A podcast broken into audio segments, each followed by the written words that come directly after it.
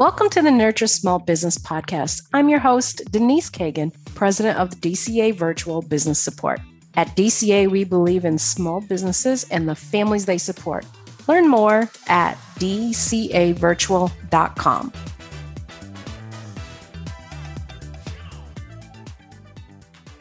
Jeremy Streten is the founder and chief executive officer at Business Legal Lifecycle.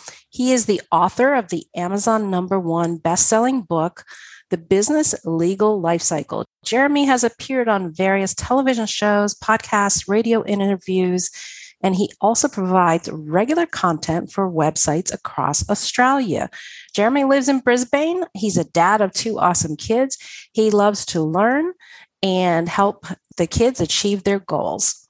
So, welcome to the show, Jeremy. Thanks, Denise. Uh, looking forward to it. So, we had a delightful conversation just a moment ago about stickers. I'm surprising you. I didn't prep you for this.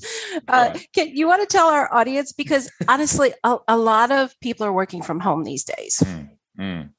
Yeah, so uh, we have a system. I have a, a, an eight year old and a six year old, and we've had a system for the last probably two years or so where uh, they, if they get three stickers during the week, so and they get stickers for just doing something. Like I, I made the, the the joke that well, it's kind of a joke that if they if they're quiet while we record this podcast, they'll get a sticker. If they get three stickers by the Saturday, then they get two dollars. And what we do is we split any money that they get into uh, fifty uh, percent goes into um, saving, twenty five percent goes into a giving uh, uh, money box and 25% goes into a spending money box. So teaching them some money habits, some good money habits about where their money goes, and also giving them uh, the ability to uh, save up for things that they want. And, you know, they had, um, we did a, a, Christmas toy drive in one of my businesses and they were able to spend about 20 Australian dollars um, on presents for that toy drive as, as, as part of their giving. So it's a good little system that we've got going and we're probably going to upgrade it to, they get an extra sticker for doing a chore. They get some extra money in the new year, but my wife and I are still working that one out. That's a very creative. I, I, I love it. And it, it's interesting because you're um, growing your own set of entrepreneurs right there. you're instilling it very young and early. I really love that. Yeah, um, the, re- the reason I did it did it was mm-hmm. because mm-hmm. not to go too deep into it, but um, the reason I did it was because no one ever taught me money when I was younger. My parents, you know, they weren't great with money, and they just, you know, when I received money, just encouraged me to go and spend it. And I want my children to grow up with a better uh, lesson than what I learned. And it took me about 25 years to learn. So maybe even 30 years to learn that. So yeah, I want, I want to give them that lesson early on. So interestingly enough, as you're talking about money and money financial responsibility, often business owners don't budget for legal. How do you, as you're talking to them and they're asking you questions, how do you prep them for that? Yeah, so I, that, that really comes into the reason I created this concept of the business legal life cycle. And it's about being more proactive rather than reactive. So, too often, law is a reactive uh, area. People, they have a problem that arises and then they go and get legal advice. And what really frustrates me is around uh, that they could save lots of money if they had just solved the problem beforehand. And there were two cases that I had where people, one person lost a million dollars of other people's money um, because they didn't get legal advice. And another one lost $2 million, or almost lost, I should say, $2 million of their own money. They lost about half a million dollars. When I asked them why that they didn't get legal advice beforehand, because it would have solved the problem if they had, it was, oh, it cost too much. It was going to be too much to, to put in there. And so I changed the, the message from it being a cost to an investment and talk about you're investing your money in solving the problems before they arise. You'll never actually see the physical money saving in your in your bank account, unfortunately. Uh, but what you will see is you'll, you'll have less stress. And and I and I tell the stories about what happens and what's happened to people who don't get legal advice and change that story to make it it's it's an investment that you're making in your business rather than uh, a cost which is what most people see it as and interestingly enough business owners we, we we understand investment in marketing. We understand investment in developing our leaders. But we do and i'm in that same boat. We do really struggle with looking at legal advice as an investment because it, it, it hits the the liability line, not the asset line. well, that's right. It's it's uh, it's it's saving you from the unknown unknowns, and that's what a lot of people don't realize. And so many business owners, you know, the, the million dollars and the two million dollars, they're extreme examples, but so many business owners are leaving tens of thousands of dollars on the on the table because they don't go and get legal advice early on or they don't understand the legal concepts and so they they take that they take a step or they they do something that they think, oh, I'll just fix that later, but they don't realize what's what that is costing them and what they could do to invest in that um, in the beginning. And so it's something that I, yeah, I do a lot of podcasts. I do, a, you know, write a lot of material. We, we share a lot of material, and something that I'm trying to get into the small business community that there is a better way of doing it. There's a better way that if you invest money early on, then you can really solve those problems before they arise. And so your book it, it covers these types of topics, right? It does. So I originally wrote the book in Australia, where I'm from, uh, and uh, I've written, uh, I've partnered with a, a lawyer um, in the US to rewrite it into US law, and I've done the same in the UK. And just in the beginning of 2020, I was about to release a South African version of that, but something got in the way of that called COVID 19, and I wasn't able to travel. Um, so I, I, I, put that on hold until, until we're allowed to travel again. But I, I, partner with a lawyer in the country to rewrite the book for the law. And the idea of the book is to give a very high level understanding to the business owner about what they need to do, why they need to do it, to empower them to go to the to, to their lawyer or attorney, or you know, they're, they're, really the same thing, and talk about what they need to do and why they need to do it, and then and then um, you know get that work done by the by the lawyer or attorney uh, when they go to them. That's excellent because I was actually going to ask you, knowing that it was written in Australia, if it applied to US law. So you have different versions. That's excellent. Yep, absolutely. Yeah. So, can you give me an example of eh, when you mentioned, you know, business owners don't understand they're leaving thousands of dollars on the table? Give me an example of that. I think probably the, the, most important one, I think, is when you're engaging with clients, actually having a proper agreement in place. Because what happens, and we call it the initial clients phase, it's phase three of the life cycle. And what happens is people, they start their business and they're really excited. I get it. I've started uh, multiple businesses and you're really excited. You want to get in there and you want to start, you know, making money. And you get a client and because you someone's willing to pay you money it's super exciting. You just you just do that and you might do a handshake you might agree on the phone in these days or you know do an elbow bump whatever it is. Uh, you, you, you agree to, to what you think the agreement is. And that's all great at the time. And that might be great for the first month six months year maybe even five years. But people change their goals change their where they're going in life changes. And if you haven't documented what the agreement is someone will have their opinion on, on what the agreement was and the other side will have their agreement. Uh, and everyone will have a different understanding of what the agreement is that because of the story they've told themselves, and that could cause lots of um, problems in the future because those circumstances change. So I think for me, that's probably the biggest one is not not documenting what an agreement is, not having even just an outline of what the agreement is. So then, yeah, six months, a year down the track, you're trying to enforce something that you know is, is, is different to what the other side thinks it is, and it ends up costing a lot of money uh, for business owners. Does your book go into um, things like um, partnerships within the business? Um, let, let's talk a little bit about that because I know mm-hmm. I have a client, a, a former client of mine, um, had a wellness center and they had brought other practitioners in. My understanding is they were contractors, but some of them felt like they were partners. And it could have been partially the verbiage that they were using in marketing that made that confusion, but they some of them legitimately thought they were business partners.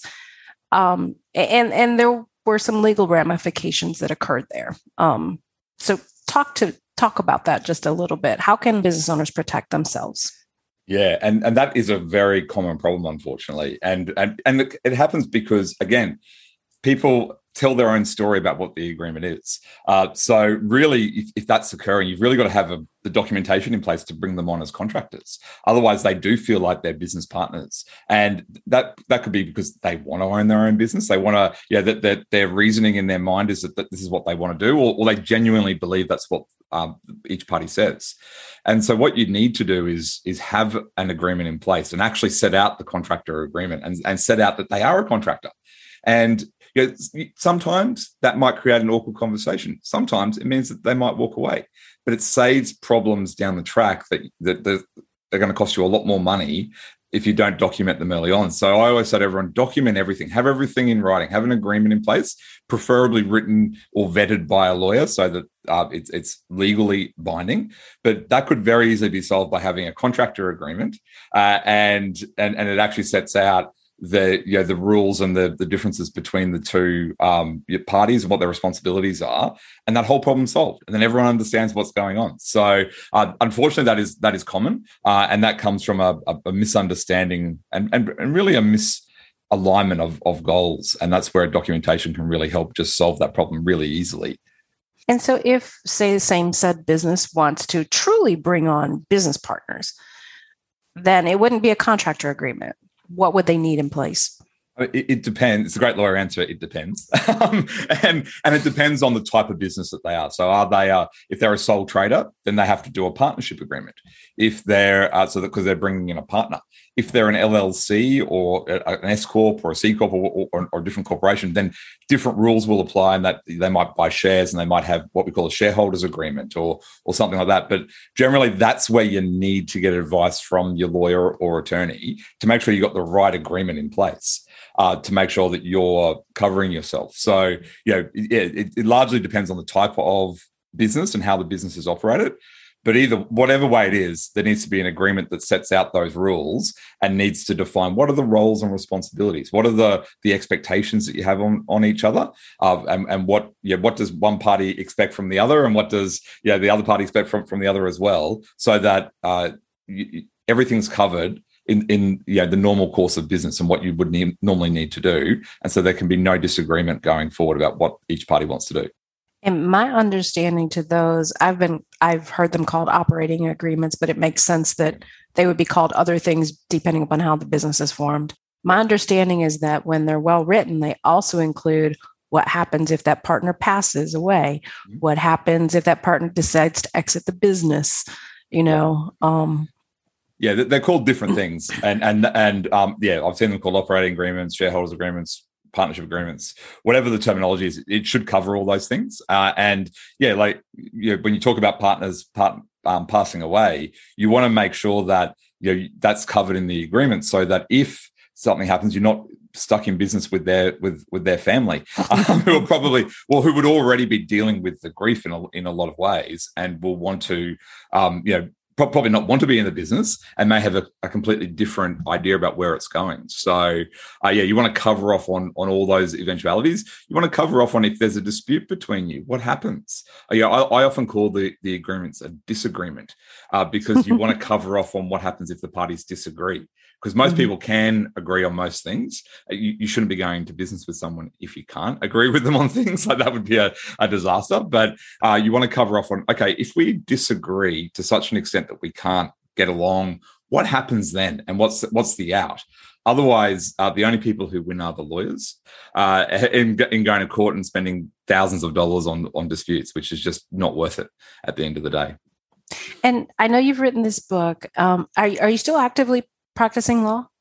Um, look, yes and no. I, I, I, still own half of a law firm, and okay. I do a little bit of work for some of my long-term clients, uh, but I don't. I don't take on new clients anymore uh, because I mainly focus on this business, and I do a bit of consulting for a, a coaching company as well. Uh, and um, when I say a bit of consulting, I, you know, that's a, a, full day a week. Uh, but I don't. I don't take on new clients. I do work for ones that I've I've always done work for and that I enjoy working with. So tell me about some of the other common mistakes that you see small business owners making. I think probably the two other main ones that, that I think are most important are one, uh, trademarks and protecting intellectual property. And actually doing it too early is actually a very common problem that, that you wouldn't think. And there's a lot of lawyers out there, and it's actually good legal advice to say, protect your, your brand straight away. The problem is that people's businesses and their, and their goals change and so they end up spending thousands of dollars protecting a brand or, a, or an idea that they decide that they want, don't want to do later on. And I've had I had plenty of people early in my career when I was working for another law firm that would spend thousands of dollars with us protecting their IP, and then a year later they go, mm, actually, I'm going to change that. I'm we want to rebrand.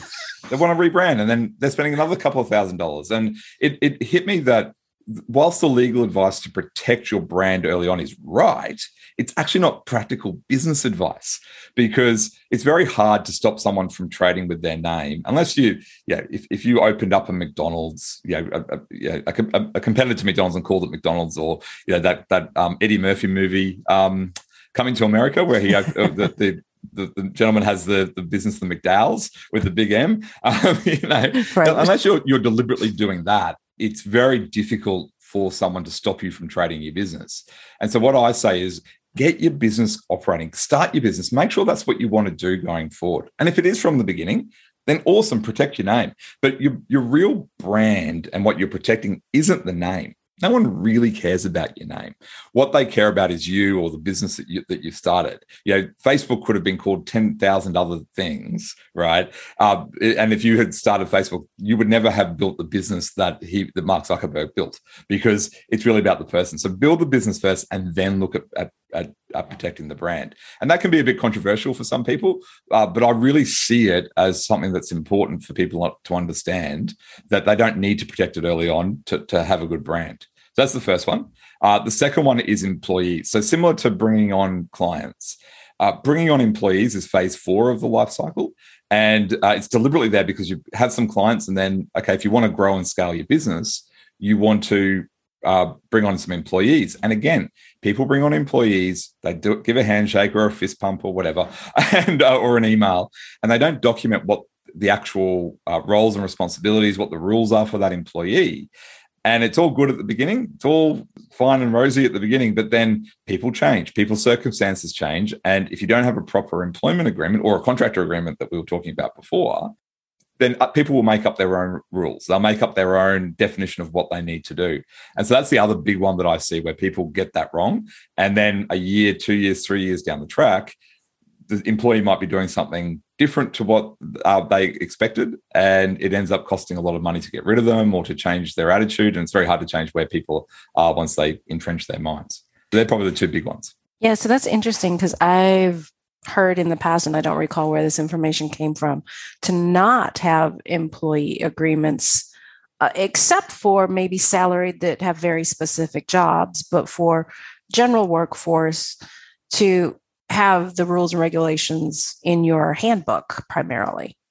Oh, does yeah, that absolutely. suffice? Yeah, so that suffices. So, but you still need to have an agreement in with them about you know and talk about when you can terminate them. I know that there's different rules in the US with the right to work states, and uh, the rules that over here in Australia are actually a, a, a lot more uh, strict of, what employers can do. But yeah, you can have it in a manual, but you, they still need to agree to what's in the in the employee manual or the, the business manual. So they still need to have there still needs to be some sort of agreement that says these are your roles and responsibilities. These are your your um yeah you, you, the terms when we can let you go or you can leave and then if you want those into a manual, they still need to agree to that manual. You know, like in our law firm, we didn't have an employee manual for the first probably three or four years. And uh, we realized that we needed one. And we had two employees at the time. So what we had to do was sit them down, read the manual, and get them to sign off that they actually agreed to everything in the manual. Because if they haven't signed off on it, then how do you know that they've one read it and two that they um, agree to to be yeah comply with everything that's in there? So it's still an agreement in in the the gotcha. Okay. So we do basically it's in our agreement and we do an overview of it in their onboarding and they sign, you know, an acknowledgement saying that they've received it, etc. So um I hope I that that's sufficient. it, it, would be, and I, and I would say too that you know it's the kind of thing that you want to make sure that they're reviewing, uh, not regularly, but maybe every six months or every year or so that they've actually read through it. Because again, so much goes on in our lives, you know, let alone what's gone on for the last couple of years in, in the world. So much, so just generally, life is busy and people forget things. And so mm-hmm. it's good to have them review it every now and then, but yeah, at least every year so that they know what is going on. And, and maybe that's an opportunity to adjust things So The great thing about a manual and having a the rules set out in a manual is that you can adjust them and you can change the rules and you can, you know, but you can do that in consultation with the team to make sure that it's fit for what you want to do in your business. So, what are some of the biggest changes you've seen in that area from COVID?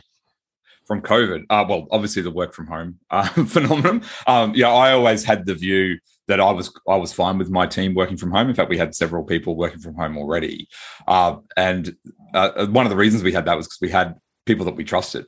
Uh, but I've seen that being a big change is is what the rules and regulations are around.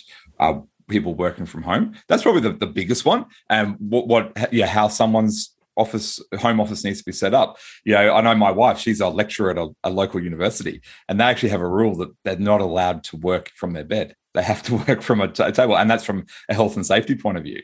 Um, and and so there's lots of rules like that that, that i think have, have come in. And, and i think for a good good reasons denise. I think that that that that's a good thing that those rules are coming in place because you know you and I are recording this podcast from different sides of the world.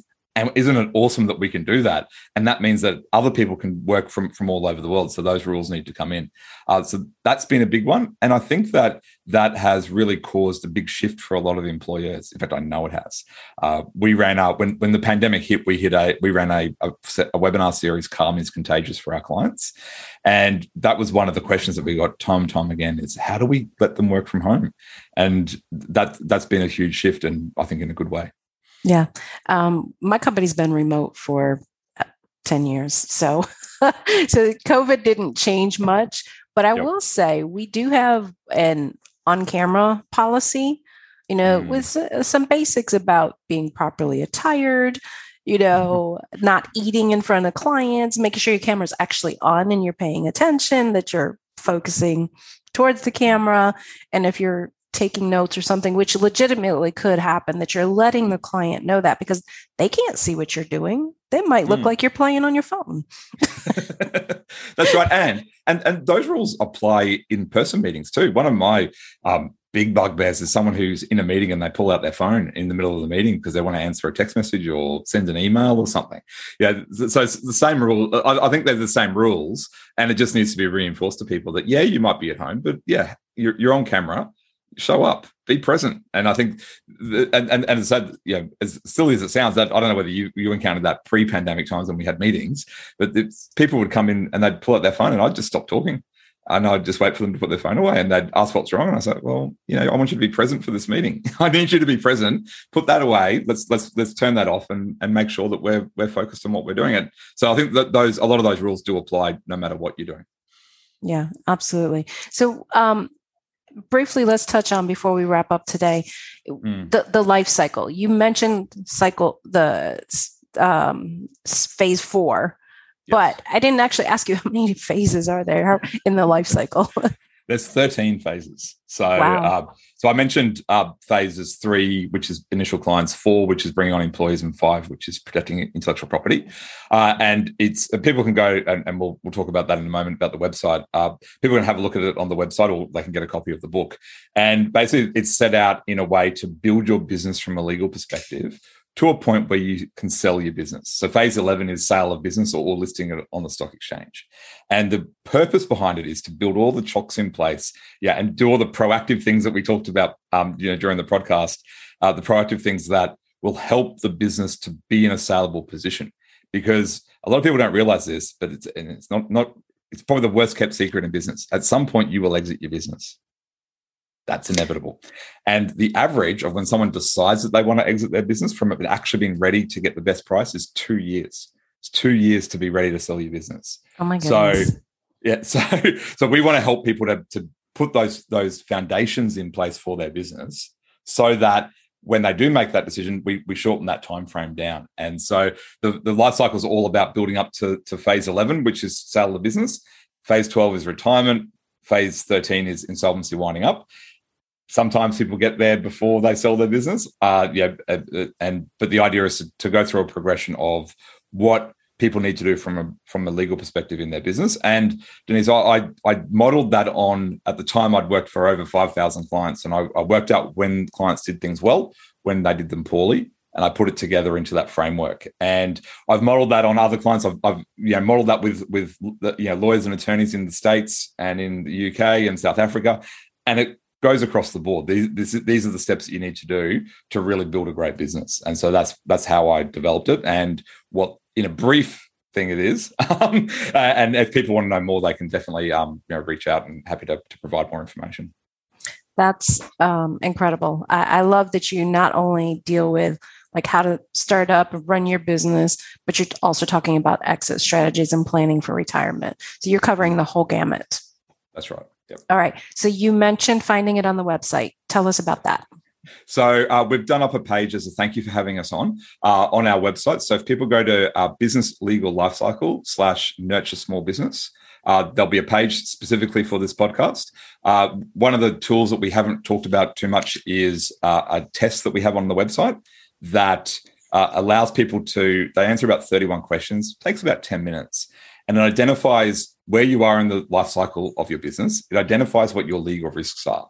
And what it does is it gives you a report that you can take to your lawyer or attorney and say this is what i need done and if you don't have a lawyer or attorney, we actually have a referral program on the website. You can actually contact us and we'll put you in touch with a local lawyer or attorney to, to do that work. And as a thank you for having us on, we do that for a 50% um, discount uh, um, for listeners. And there's the instructions on how to do that. There's also loads of free content on our website, loads of information about that too. And we're just launching, you know, we're, we're talking at the end of 2021, we're just launching an education course as well. So business owners who want to know more, want to go um, more in depth in their business can get uh, can, can, take our course where it actually takes you through the different phases and actually educates you on what you need to do in your business. And it's all online. People can do it in the, the comfort of their own homes. So but but for, for the point of uh, as a thank you for having me on this podcast people go to businesslegallifecycle.com slash nurture small business and we'll have um, all the resources there that they can have a look at uh, to help them with their business. Perfect. And i'll make sure that that um, that link is in the show notes. Okay. Good. Yep. Jeremy, thank you so much for your time today. Thank you so much for having me. Thank you for joining me for today's Nurture Small Business podcast, where the focus is on business growth, technology, and people strategies to help your business thrive. At DCA Virtual Business Support, our focus is making your business operations run smooth so you can focus on growth. Reach out to me at Denise at dcavirtual.com if you'd like to learn more.